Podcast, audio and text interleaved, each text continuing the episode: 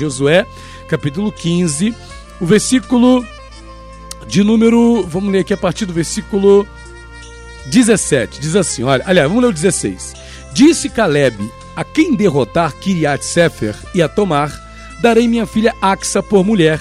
Tomou-a, pois, Otiniel, filho de Kenais, irmão de Caleb. Este lhe deu a filha Axa por mulher. Então veja que Otiniel é quem vai se casar com a AXA. Mas você pensa assim, mas pastor, o que, que isso tem a ver, né? É uma vida conjugal, é um casamento. E qual é a lição que a gente aprende com esse casal, Otiniel e Axa? Que lição a gente aprende? Vamos continuar aqui a leitura? Ele então casou-se, né? Otiniel casou-se com Axa filha de Caleb. E olha o que vai acontecer. Lembrando que Caleb foi um dos grandes valentes de Israel, né?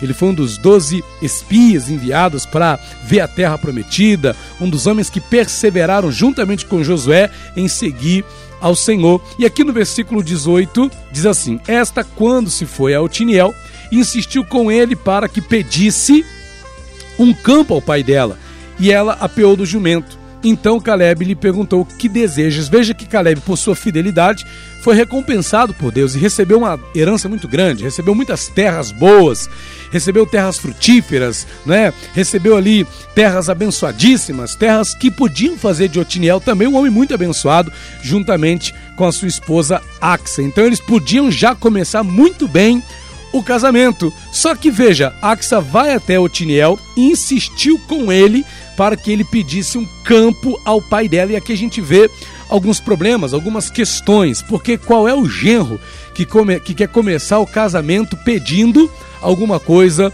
para o seu sogro? Qual é o genro que já no início do casamento vai querer pedir alguma coisa né, para o seu sogro?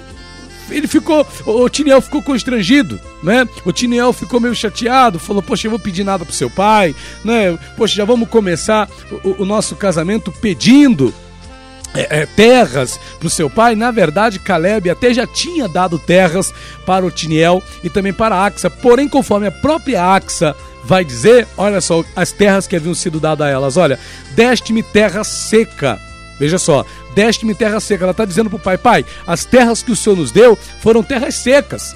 Provavelmente, Axa era aquela mulher que ia lá olhar as coisas, não era aquela mulher preguiçosa que fica deitada, que não corre atrás de nada, que fica esperando as coisas acontecerem sozinhas. Provavelmente, ela foi até a largura da terra que havia sido dada ao seu esposo e ela observou que a terra era seca. Ela viu que a terra não prestava, que ainda que ela quisesse plantar alguma coisa naquela terra, ela não ia conseguir nada. E ela fica ali chateada e fala com o marido, o marido vai lá, fala com meu pai, e a palavra fala que ela insistiu. E o interessante é que se tem uma coisa que mexe com o coração de um homem, que mexe com o coração de um marido, é a insistência de uma mulher. Porque quando uma mulher quer uma coisa, só Jesus para fazer ela retroceder, só Jesus para fazer ela voltar atrás. Mas veja, em algumas situações é necessário essa insistência. E a mulher tem que saber muito bem lidar com esse poder, porque às vezes tem mulheres que insistem para que o homem faça algo que só vai trazer prejuízo para o próprio marido e para a família.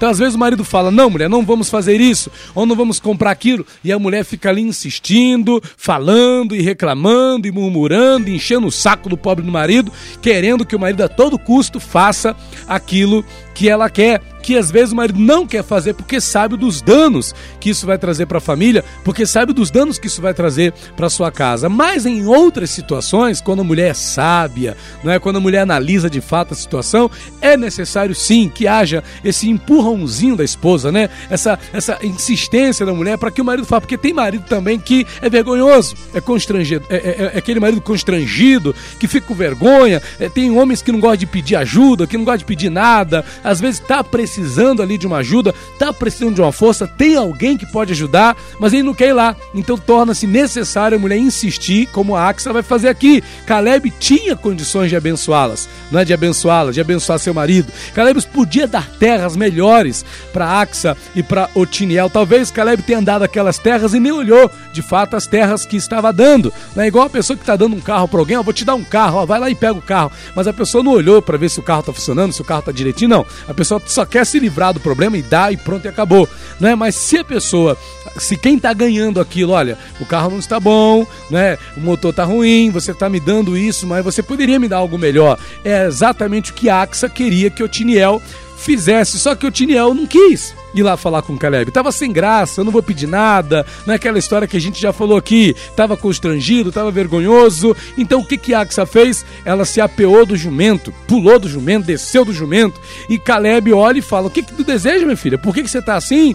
Tô vendo aí que você já tá, já tá começando mal o seu casamento, já tá brigando com teu marido. E ela vai responder: Dá-me um presente. Versículo 19, olha. Dá-me um presente, pois deste-me terra seca Dá-me também fontes de água. Olha só o que ela pede. Dá-me também fontes de água. Veja que o que Axa está pedindo não é para benefício dela, é para benefício do casamento, é para benefício da família. Aquilo que o marido estava com vergonha de fazer, ela com sabedoria vai fazer. Cuidado, porque aqui tem um grande problema. Tem mulheres que passam na frente do marido. Isso também não é bom. Tem mulher que passa na frente, já que o meu marido não resolve, eu vou lá vou resolver. Opa, cuidado com isso. Porque às vezes a mulher ela passa na frente do marido e acaba causando transtornos gravíssimos. Acaba piorando a situação que já não estava boa. Isso não é bom. Isso não ajuda em nada, só piora mais a situação, não é? A mulher ela tem que ter a sabedoria para analisar se ela de fato deve ou não tomar aquela atitude. Axa, creio eu, teve essa sabedoria, não é? Apiou-se do jumento, foi até o pai, falou: "Dá-me terra, dá-me, dá-me águas", né? Como é que ela falou aqui, ó? Dá-me é, é, fontes de água. Dá-me fontes de água, pois só me deste terra seca. E olha o que acontece. Então lhe deu as fontes superiores e as fontes inferiores. Sabe qual é o grande segredo que eu aprendo aqui? Que é bom você ter uma esposa, viu? Como é bom termos uma esposa do nosso lado. Alguém que às vezes tem coragem, tem ousadia para fazer muitas das vezes o que nós não temos. É bom termos do nosso lado alguém que vá na frente, alguém que puxa o bonde, alguém que se, eh, se disponha né, a fazer ali algo mais do que o que nós mesmos estamos dispostos a fazer. Esses dias morreu o príncipe Philip, né, que é o esposo aí da rainha Elizabeth.